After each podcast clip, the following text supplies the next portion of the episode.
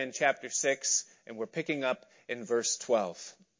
It says that it came to pass in those days that he, that is Jesus, went out into a mountain to pray, and he continued all night in prayer to God.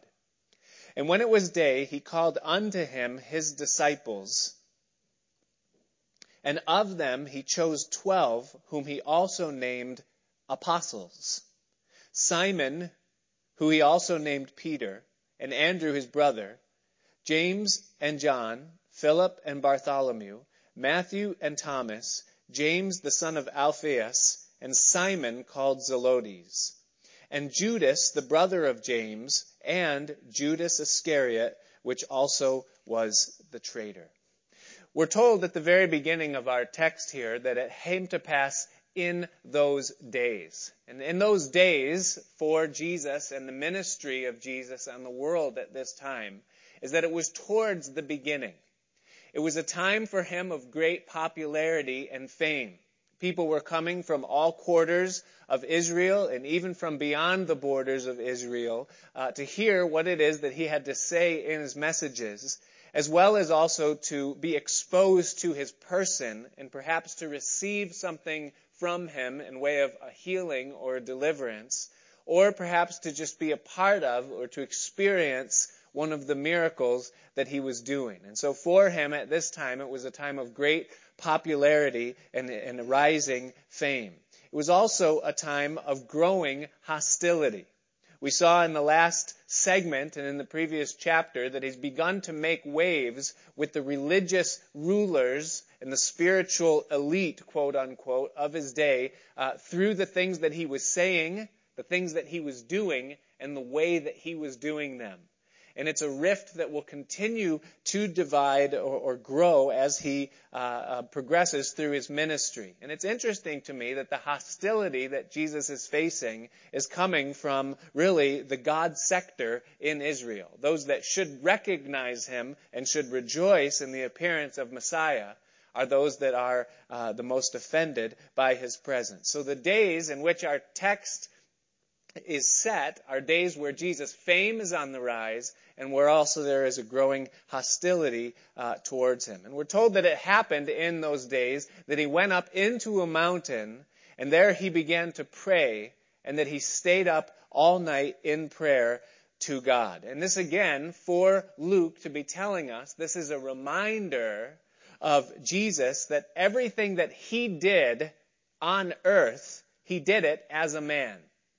And it reminds us again that what Jesus did was that he gave us an example of what it looks like for redeemed humanity to be in fellowship with God.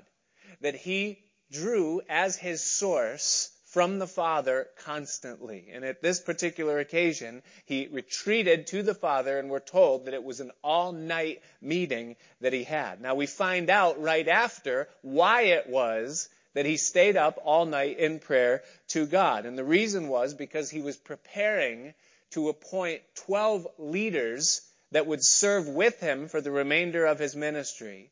And that ultimately he would set up as the pillars and the foundation of the structure that would become the church, or God's work within the world, his expression of himself to humanity for future generations. That is, uh, the, the, the, church that would be built upon uh, the foundation of the apostles and prophets uh, that he appointed. So we're told that the disciples uh, were there, and that when Jesus came down from the mountain, that he gathered them to himself, and out of the whole multitude of them that were there, we're told that he appointed 12 that would be called apostles. And so we have a transition where some of the disciples are becoming apostles. They're not part of the D crowd anymore. They're going on to the A list. And we're given their names. Now, apostle means a sent one. That's all it means. It doesn't have any more of a spiritual connotation to it, though we've kind of attached one to it but it's just those that have been separated from the group of the whole that have a specific calling upon their lives to fulfill a specific task, and they are called apostles by the Lord. Now, I'm not going to go through their names again by way of rehashing it, but I will point out this. is that there are three times in the New Testament that the 12 are listed. It happens in Matthew, Mark, and now again in Luke. And the order of those 12 is sometimes mixed up or changed, but the three always begin with Peter and end with Judas Iscariot every time. Peter kind of being the point man, if you would, throughout. And Judas always numbered last and always listed as the one who is the betrayer. Now, a few things to point out about these men that the Lord appointed as these twelve. Number one to consider is the walk of life from whom he chose these people. We see, and we don't know about all of them, but the ones that we do know about, we see that there's quite a bit of diversity. We see that there's a group of them that were middle class fishermen. At least Peter, Andrew, James, and John left thriving fishing businesses in order to follow the Lord full time. And so they knew what it was like to work in the private sector and to eke out a living like a common person. We also know, because we saw last week, that he called a man named Matthew who worked in the government sector. He was a tax collector. He was a collaborator with Rome. He was one that was kind of an outcast from the Jewish mind, but, uh, but nevertheless one that Jesus chose and called to be amongst this group of apostles. And we also see that there are a couple of men that he calls that are labeled as zealots. Actually, there's only one that's specifically labeled as a zealot, but we learn later on that Judas Iscariot was also uh, kind of of that same background, the zealots. And the zealots were those that were so opposed to Rome's presence in the land of Israel that they were always seeking for an opportunity to launch uh, a revolution or a rebellion in some way to throw off the Roman yoke. And so what I notice in this, as you put just together the people that we do know, is that this is not a group of people that you would choose uh, to all fit into one company and to get along with each other. You have the private sector, you have the government sector, and then you have the anti-government sector, and Jesus appoints a whole bunch of these uh, to, to be in the same place and part of the same uh, team. Now I find that interesting because if we were to just look around the room that we're in right here, and we were to consider who it is that the Lord calls and who it is that He chooses. And each one of us, we're going to begin to, to talk about our background and where we come from and what's important to us and what's not and what our political views are and all of our thoughts on God. I'm certain that we would find that there are such incredible differences among us that we would never choose, many of us, to associate with one another in a common room with common ground other than God. And God's still in the business of calling people from all different walks of life and appointing us uh, and putting us all in the same family. Another factor I find interesting uh, is the age of these men. Now, we don't know what it is specifically, but most likely, based on the historical evidence that we have, most of these men, probably all of them, were under the age of 30. Most believe that the apostle John was probably in his late teens at this time when Jesus is calling him. It's the year 90 AD when John writes the book of Revelation. And in, if you just do the simple math, that's 60 years from this time now. So if John was 30, that would make him 90 then. Most believe he was younger than that.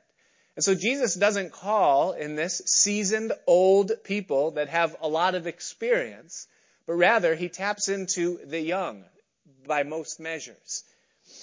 Interesting also is the length of time that these men had been walking with Jesus at the time that they're appointed and called as apostles. Peter, yes, he had had a few encounters with Jesus, but even Peter, who probably was the most familiar with Jesus at this time, maybe knew him for a couple of months. Matthew, the tax collector, probably knew Jesus for nothing more than just a couple of days at this time, and yet he's appointed and called to be an apostle. Very interesting uh, that, that uh, just the length of time that they had. And another interesting thing that we observe is the personality attached to those men whom Jesus called to be apostles.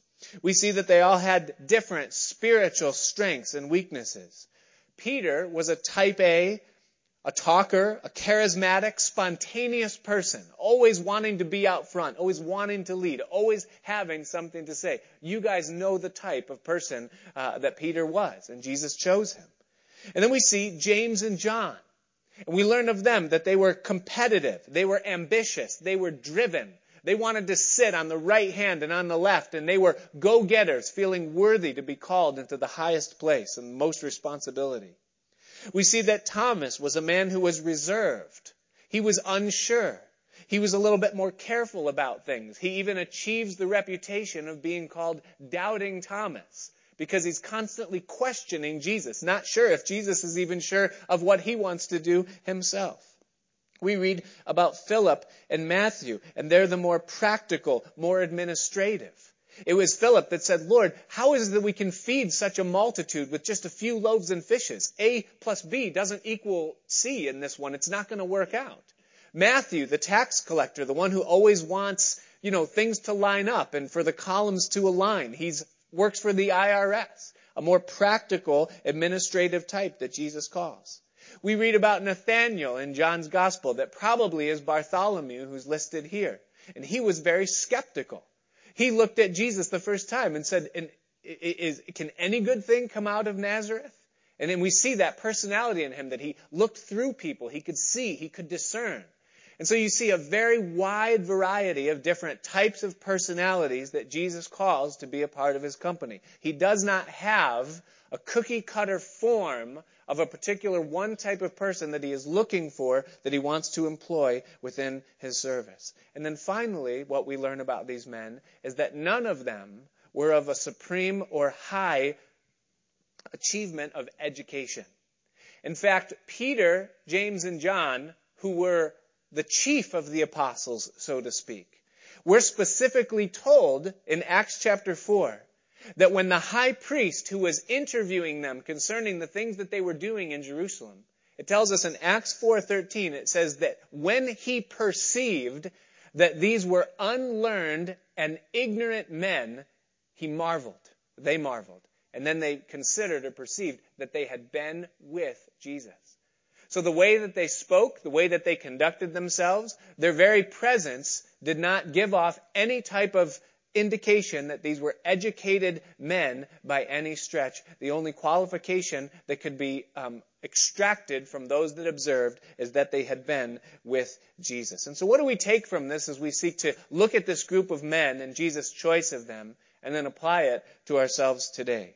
First thing and foremost that we've got to never forget as people that belong to the King is that God's ways always supersede human reason. Jesus officially breaks every rule of effective management in his selection of these 12. You would never find a book on running a good company or building a good team that would advise you to do what Jesus did in selecting these 12s. It's interesting to me that Jesus does this after a whole night of prayer that he spends a whole night seeking God's wisdom and direction on this thing. And that's the only place that this choice could be ordained and fostered is in the heart of God. The mind of man would never have selected these men, but God did. And over this selection of men that Jesus chooses, you could just write the verse, Proverbs chapter 3, verse 5. That is, do not lean on your own understanding but in all your ways acknowledge him and he will direct your path. And so for you and I, it speaks to us again about the importance of prayer concerning the decisions that we make. So often we want to consult Google or we want to consult the manuals of wisdom in whatever area or arena of life we're seeking God's help in. But the best help comes from God himself. And oftentimes the way that God has us handle a situation is exactly the opposite of what conventional human wisdom would prescribe or dictate. And so the importance of seeking God because God's ways always supersede human reason. It also teaches us this, and this is very hopeful for me, is that God can use anybody. Is that if God could take from a new, a group of new believers, these men with nothing in common and little education, then there's no limit to what God can do with anyone else. I believe that there were probably many others amongst the multitude of those that were following Jesus at this time that would qualify for this position. It just so happened that these were the 12 that were chosen, that God designed and desired to work through. And that gives me great hope thinking that I don't have to be an apostle, so to speak. I can just be a disciple and he can look at my life and he's able to use me all uh, just the same. It's interesting also to me that he chose um, these men for this ministry uh, very early on in their relationship with him. In other words, these men had only been walking with him for at most a couple of months, like I said earlier. And yet that calling to be the apostles was already in them at this time. And to me, it tells me that they were called by grace. They had no time to prove themselves at this point. It wasn't as though Jesus was looking around and saying, well, you show promise. You're with me in prayer. Or you've been at the most Bible studies. Or I can see your scrolls are highlighted. Or the things coming out of your mouth are exceptionally wise. There was no time for any of that. The calling was placed upon them very early in their walk with the Lord. And I believe that that same thing holds true for you and I today. That from the moment we're born again, God already sees what it is that He wants to do with us and what is the full potential that we could reach if we walk with God and fulfill our calling. Ephesians chapter 2 that famous passage that talks about being saved by grace through faith and that not of ourselves, it's the gift of God. The next verse, Ephesians 2.10 says this. It says that we are His workmanship, created in Christ Jesus for good works which God has before ordained that we should walk in them. In other words, the things that God has planned for you and I to do was already in His mind before He even saved us. And that's great to realize. Because sometimes I think I have to earn a calling of God or earn the power of God within my life. Not so. It can never happen. It's always by grace. Now what this teaches us is that what God is looking for when He's looking for someone to use is not what the world is looking for when it's looking for someone to use. The world looks for education. The world looks for talent and good looks. The world looks for drive and strength. But what God is looking for is loving allegiance. Those that love Him supremely and will put Him first always. He's looking for those that are dependent upon Him and that will draw their strength and their vision and their wisdom from Him. He's looking for yieldedness. People that will allow Him to fulfill His work within their lives that the image of Christ might be drawn out of us and that self would die. And He's looking for humility. Those that will have an honest self-assessment and won't steal glory from God when he seeks to use our lives. That's what he's looking for. And really, nothing else really matters all that much to God. He can use those characteristics. And all of those characteristics are something that each of us can possess. And then finally, the most encouraging thing I think about this passage in all is this, is that God is always a risk taker.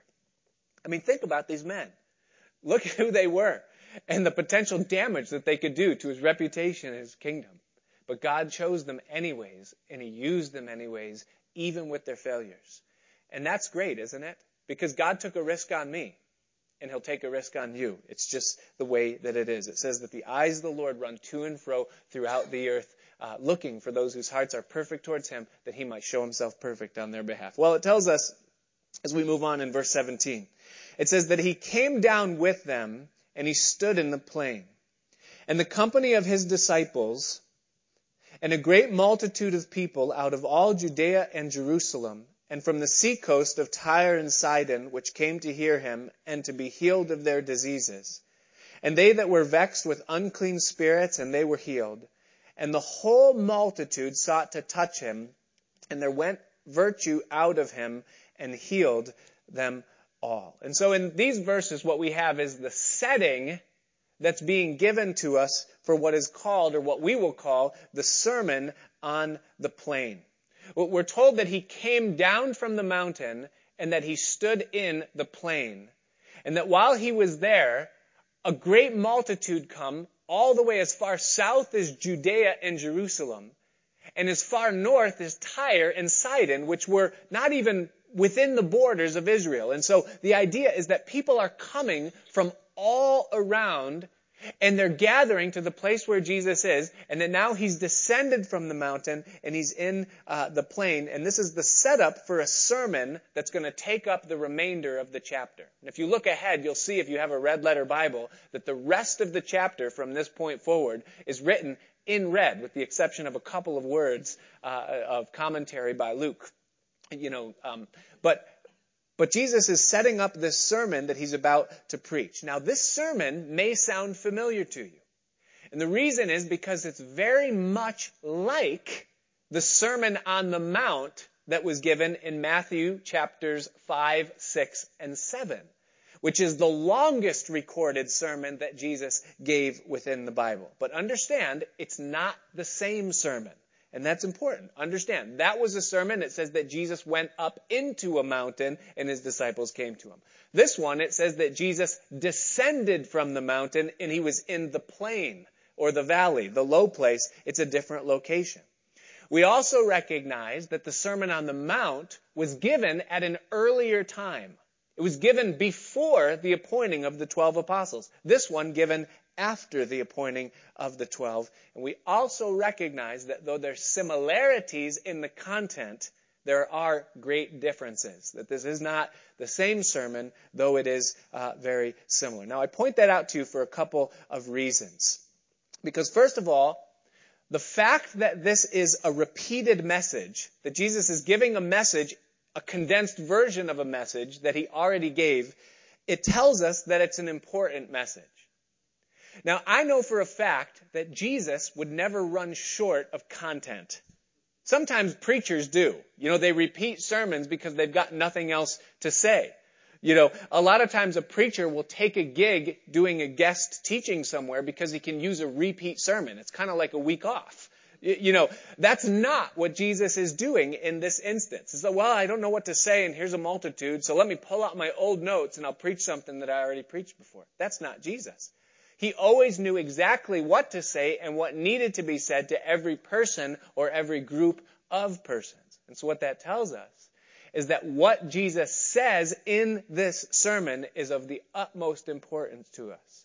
Because if it is repeated, then it is something that is absolutely paramount, spiritual and foundational truth of the kingdom. It is critical, critical to us. The other reason why I think it's uh, fitting that we recognize this as a different sermon is this is that the first thing that the apostles did as apostles, meaning they've just been appointed, ordained, these are the 12, the pillars.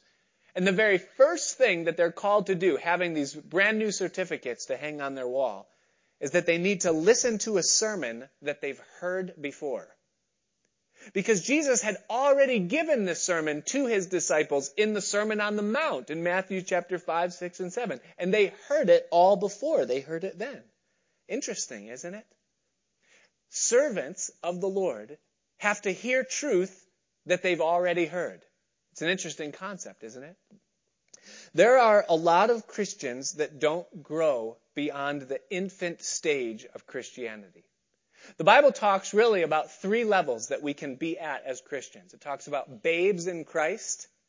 It talks about children in Ephesians chapter 4, spiritual children. A spiritual child is one that's tossed around and believes every wind of doctrine. They hear a teaching and they just believe it. They don't discern it at all or hold it up against scripture. It's said from a pulpit, the name Jesus is in it. They opened a Bible, it must be true. That's a spiritual child. But then it talks about them that are of full age or fully mature in the Lord, that can discern truth and that understand the meat of the word and that know God and know how to hear his voice and walk with him and follow as he leads. There's three levels, but many Christians never advance beyond the first stage of spiritual infancy. And I think that part of the reason that that happens is that those Christians only feed off of what they're getting versus off of what they're giving. And so you'll see a Christian that kind of is waffling and maybe comes to church every now and again and they just display all the marks of infancy in their spiritual life and they go from church to church and there's no planting or grounding or rooting in their Christian life. And you ask them and you say, well, what's going on? Where have you been? How come I haven't seen you? Where are you fellowshipping? Why haven't you been in church? And the answer will always be something like, well, you know, I was going for a while, but I'm just not getting anything out of it. I go there, but I'm not getting anything out of it. The messages are so basic. They're so milky. And I'm just, I'm not growing by listening to those messages anywhere. And so I'm not going to church anymore. Now, it's true that sometimes messages, okay, I'll give it to you. Many times, messages can lack content. But most times, it's mostly people will say, well, I've heard this before.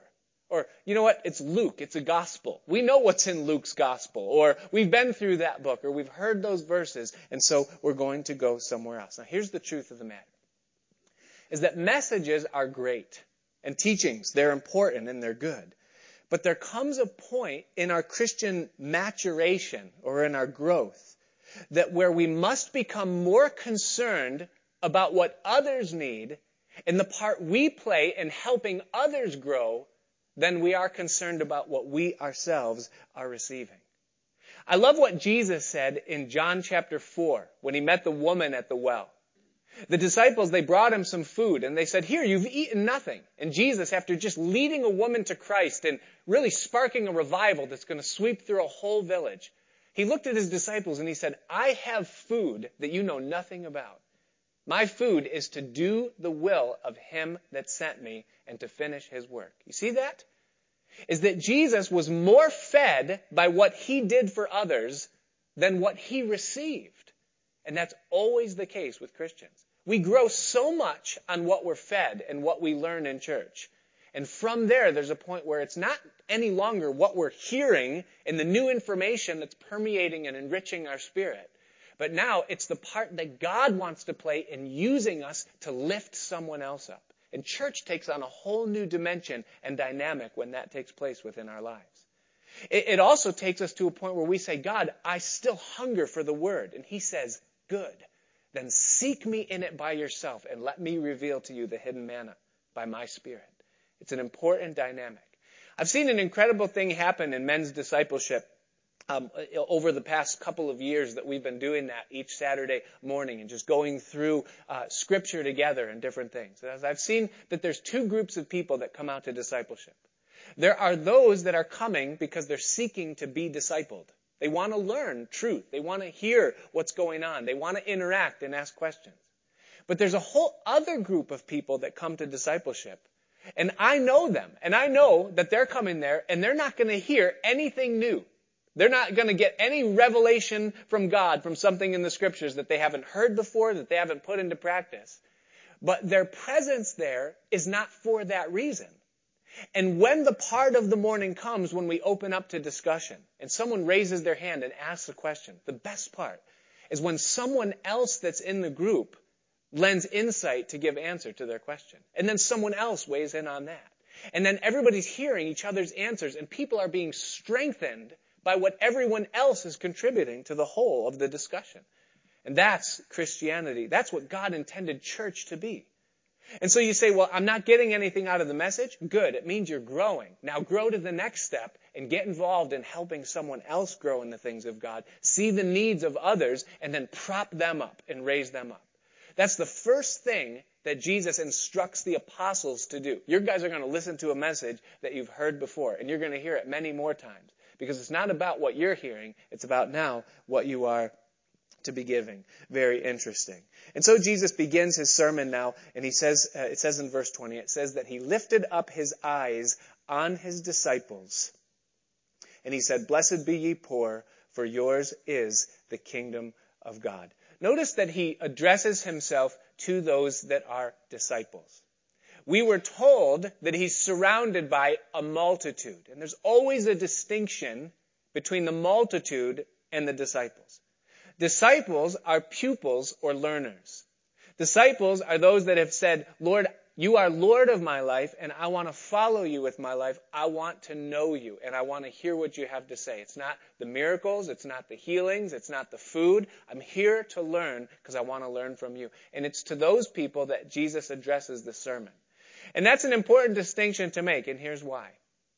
Because many have taken the things in the Sermon on the Mount and the Sermon on the Plain that are recorded here in Luke, and they've kind of made them into a, an achievement checklist. That if I do these things, then I'll be accepted by God. Do unto others as you would have them do unto you. The golden rule. Well, that's what I live by, and God's going to let me into heaven because of that. Eye for an eye. Turn the other cheek. These are things that we do so that we can earn favor with God. That is a great misapplication of the Sermon on the Mount and the Sermon on the Plain. See, we don't do and obey the things written here so that we can find favor with God. We do them and obey them because we have favor with God. In other words, these behaviors and attitudes and concepts that are given to us by Jesus here, these make us a reflection of God to a lost and dying world. They don't earn us favor with God. Do you understand the difference? And that's important to understand. And so Jesus lifted up his eyes on the disciples and he begins, and the first thing that he says is, Blessed be ye poor, for yours is the kingdom of God. Let's just read the first uh, up through verse 23. And then he said, Blessed are ye that hunger now, for you shall be filled. Blessed are you that weep now, for you shall laugh.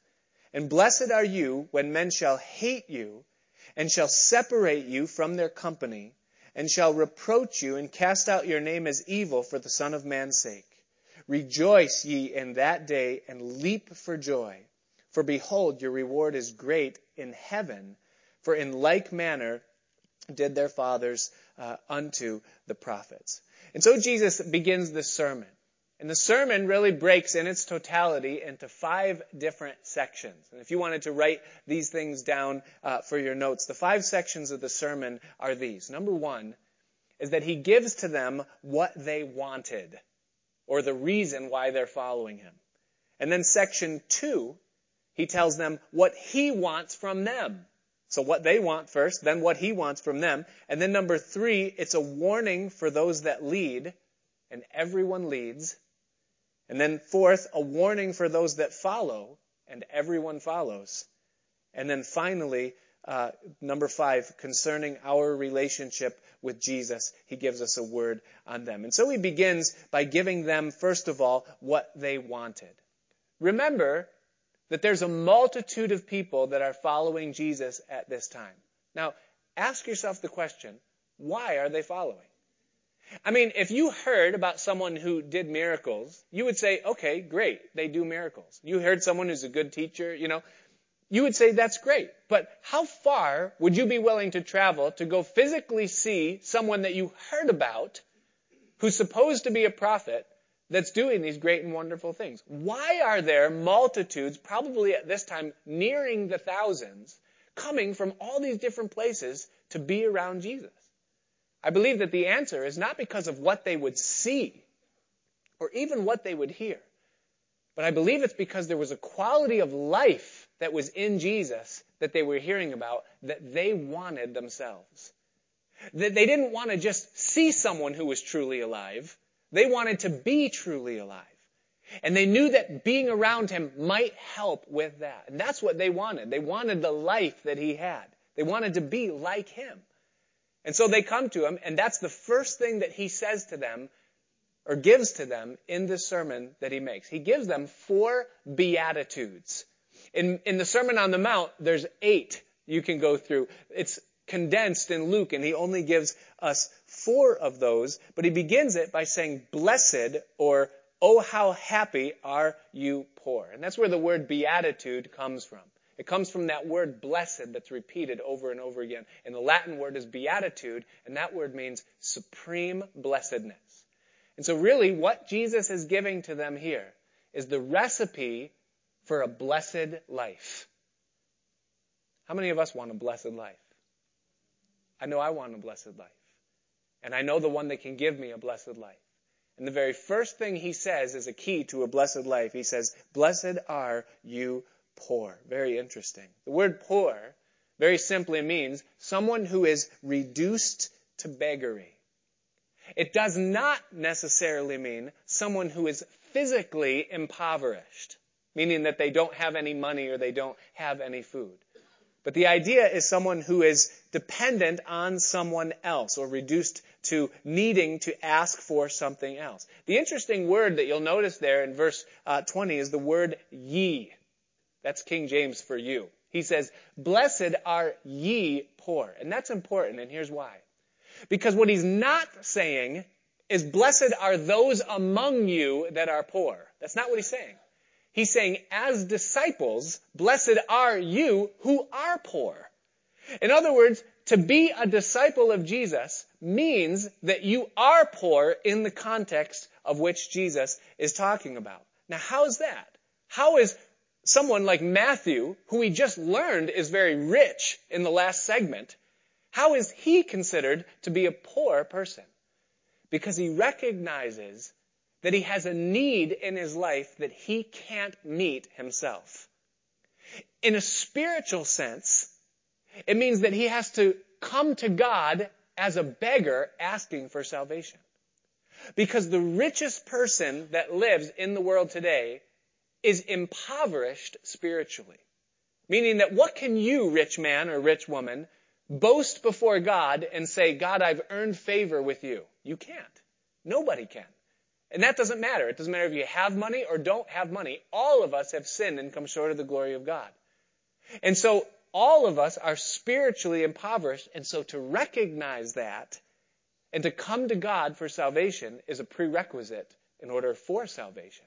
And so blessed are you poor because yours will be the kingdom of God. That's what he says in Matthew. Now, in a physical sense, or in a more practical sense, to be poor in this context is that as disciples of Christ, we've chosen to sacrifice tangible riches in order to live fully for heaven. In other words, many of us could probably tweak it a little bit more in this life and pad our comfortability here on this world a little bit better than we do but we choose rather to walk in the will that God has for our lives rather than to do what we could do that would be the best for our physical lives. And so he says, blessed are you uh, poor in this whole thing, for yours is, he says, the kingdom uh, of God. And so then he goes on um, and he talks about hunger in verse 21. He says, Blessed are you that hunger, for you shall be filled. And the word hunger means to crave. And the idea behind it is that you hunger, or you have a hunger, but the thing that you hunger for cannot be satisfied on earth because it doesn't exist on earth. Now the whole world has a hunger for something that they want satisfied. And the world tries to fill that hunger with anything that the world can to try to, to, to, to make the pain of that hunger, the hunger pain, go away. But there's nothing that this world can give that can satisfy what that hunger is because there's nothing on this earth that can satisfy it. And so the reason why you are blessed if you hunger and that hunger leads you to Christ is because it does two things in your life. Number one is that when you come to Christ, you stop chasing after something that doesn't exist. It, ends the, the search. You, you know what it's like. The moment that you came to Christ, now, you came to Christ and you were satisfied in Jesus. But that doesn't mean every craving and every hunger went away. You just realized that what you're hungering for doesn't exist here on this planet. The answer is Jesus. And it exists in heaven. And so your pursuit of something that doesn't exist stops and your life enters into a state of rest. Not because the hunger's been satisfied fully and completely. That won't happen until we get to heaven. We still ache Paul said, we do groan, longing to be clothed with that body that is from heaven. All creation groans and travail, he said, together until now, waiting for the manifestation of the sons of God. We're waiting for it. There's a hunger within us. But we've stopped trying to satisfy that hunger with worldly things that we know can never satisfy. And the other reason why we're blessed, if we're hunger, is because we know deep down inside that there's a day coming that that hunger will be satisfied. The Bible talks about Abraham and his faith, and it says that he sought a city that had foundations, whose builder and maker was God. That every day of his life, he was longing for something that would last and something that was eternal. And he never found it here. But he was satisfied in knowing the God of that city and that the God of that city would ultimately bring him to that place. I, I was um, the other day walking through uh, the Poughkeepsie Library taking a little bit of hiatus from uh, intensive uh, time of study. I'm just trying to sound spiritual. I was being lazy for a few minutes. But it was an interesting thing because I was walking, you know, through all of the aisles and I was looking at it, and it was interesting that the Lord just began to talk to me as I walked up and down through the aisles uh, there in the library. And you know, you you see all of the different sections. So you see all the books on psychology, and then the books on sports and fitness, and then the books on medicine, and the books on history uh, and every kind of history, music history, and art history, and world history, and political history. And then you go into music, the section, and then you see all the art, the different kinds of art, and then you go into technology and history of technology and then modern technology and the future of technology. And then you get into the relationship section and you see, you know, how to make this work, how to have families, how to split families, how to be gay and how to be straight and how to live, you know, and it's just every kind of relationship uh, kind of book. And then you get into all the health things and then there's this diet and that diet and, and you kind of go through and your head starts to spin. But as I, I, I kind of did all of that over the course of just a, a few minutes and just taking all this in, I, I kind of like woke up to something. And the Lord just said, Do you see what this world is? All it is is just a hallway with a whole bunch of rooms. And you just walk down this hallway and all of a sudden you see, okay, technology. And so you go in there and you say, I'm going to live my life and I'm going to follow after technology. I'm, I'm a gizmo freak and I'm going to give myself to this. And you study it and you learn it and you learn computers and you go through the whole thing. But what you realize is that you're just in a room. It doesn't go anywhere. There's no exit. You can't get out the other side. At the end of the day, you start, you finish where you began, and it's just a cyclical walk through a room. So you go back in the hall and say, I'll try something else. And then you go in the music room. You say, okay, well, I can do music. I'm, I got pitch. I can sing. I can play. I'll do music. You study music. You go into music and you learn it and you become an expert. You master it. But then what? Where does it go? You're just going in circles. And you get to the end of it and you say, well, that didn't end me anywhere. And you go back in the hallway and you go again. All right, I'll get into fitness and I'll, and I'll work out and I'll learn how the body works and I'll learn how to eat. And you go through and you get the whole thing. And at the end of the day, all you've got is a thousand books that all say the same thing in other words. And that's all this life ever will be for any of us. It's just going into a room, figuring it out, and then find another room. But here's the bad news, is that eventually you run out of rooms. And where are you then? And so the hunger that you had that you're trying to satisfy with the things that this world gives, you can never satisfy. But when you come to Christ, though that hunger might still exist and underneath there's a groaning and an aching for something that's lasting and eternal, you know where that hunger will be satisfied and you know that that hunger will be satisfied and the result of that is that there's a spiritual rest and it's the recipe for blessing in a life. He goes on to say, blessed are you, he says in verse 21, the second half, that weep now for you shall laugh. And the word weep means to lament or grieve or to have a silent cry. And the idea behind someone who is grieving or that feels grief is that they are affected or touched by the sin and the darkness that exists within the world. And there's a lot to grieve about in the world that we live in today. When you just look around and you see the things that are happening. If you knew about the things that were happening just in the lives of the people in this church, it's enough to make you want to just crawl into a fetal position and bury yourself in the ground and say, God, I don't know how to handle any of this. But when you can be touched by the feeling of that grief, Jesus says that there's a blessing that's attached to the feeling of that grief. And that blessing is that first of all, if you can feel the hurt that someone else feels, then that's a sign that you are alive. Because the world cannot feel the hurt of the rest of the world. The world can only inflict hurt upon others in the world. And it's a great thing when you can feel it. Another reason why it's a blessing when you can feel the grief is because God feels the grief. And when you feel about something what God feels about something, then you meet with God in that something. And it's what Paul called the fellowship of suffering. In Isaiah chapter 53, the great messianic chapter, speaking of Jesus, it says that he is despised and rejected of men. A man of sorrows and acquainted with grief, and we hid, as it were, our faces from him. He was despised, and we esteemed him not. But surely he has borne our griefs and carried our sorrows, yet we did esteem him stricken, smitten of God, and afflicted. And if he, Jesus, is a man of sorrows, and he allows us to feel the sorrows that he feels in the lives of people and in the conditions that are going on in this world, then we meet with him in those things and we walk with Jesus through the valley of the shadow of death. And that is a blessing. And that's why Paul would say, I would not trade my sufferings for anything because he's with me in those things. The fellowship of suffering is what um, he called it. And so there's a blessing um, attached to it. It also comes with a hope that there's a day coming when things will be made right. And then the fourth blessing that he pronounces is when you are hated, persecuted, and reviled by men. And he says, rejoice uh, in that day because your reward in heaven will be great. Now, I don't know about you, but I can't do that. when I'm reviled, when I'm spoken evil of, when I'm hated for, for Christ's sake, I don't usually go, yes, yeah, yeah, treasures in heaven, you know. it's not an easy thing to do, but he tells us to rejoice, and there's two reasons why we're to rejoice. Number one is this is because if you're being ostracized and separated, persecuted, and hated because you are a Christian, then that means that you are making an impact for God in this world. That your presence here is doing something and meaning something. And that, in and of itself, is worthy of reward.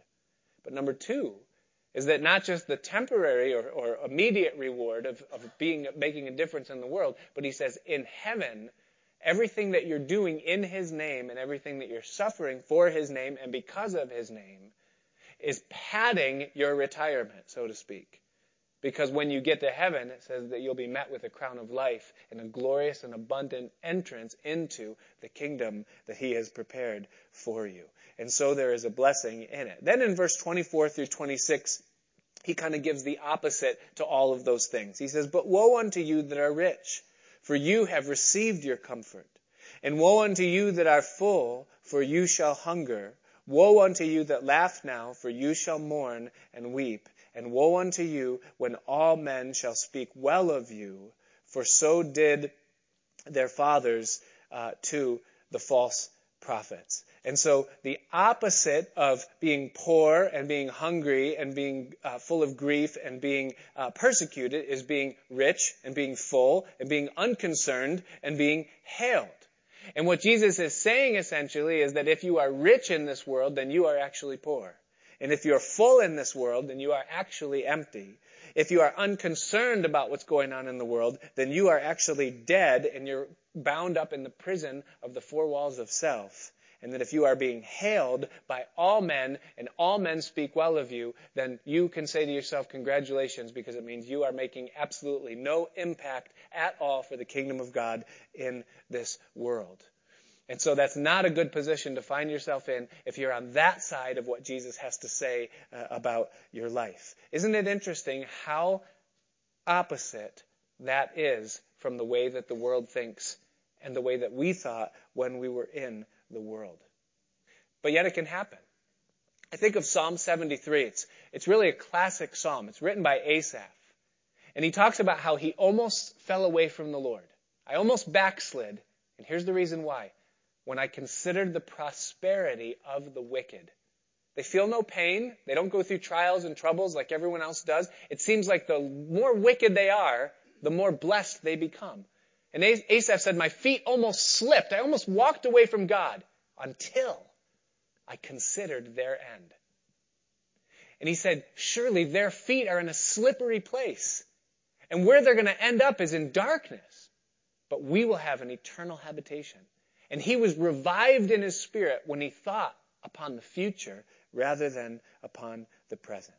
And so Jesus gives here to us in this first segment of his sermon a recipe for a blessed life. Now you can go to any bookstore or any library in the United States of America today and you could purchase or you could borrow hundreds of books, thousands of books that promise to you how you could have a blessed life. That's what they're all about. Just read this and we'll give you the secret and the key to power, to youth, to success, to prosperity. You can have a blessed life. You just follow these things. Listen to what Jesus has to say. It's so incredibly simple, and here's the best part. It's free. He doesn't charge absolutely anything for it. And he says, this, this is the way that you will achieve supreme blessedness within your life. Let there be a poverty of spirit in exchange for the riches that are yet to come in eternity. Let the hunger that's in you be pressed forward to the fullness that exists within my kingdom.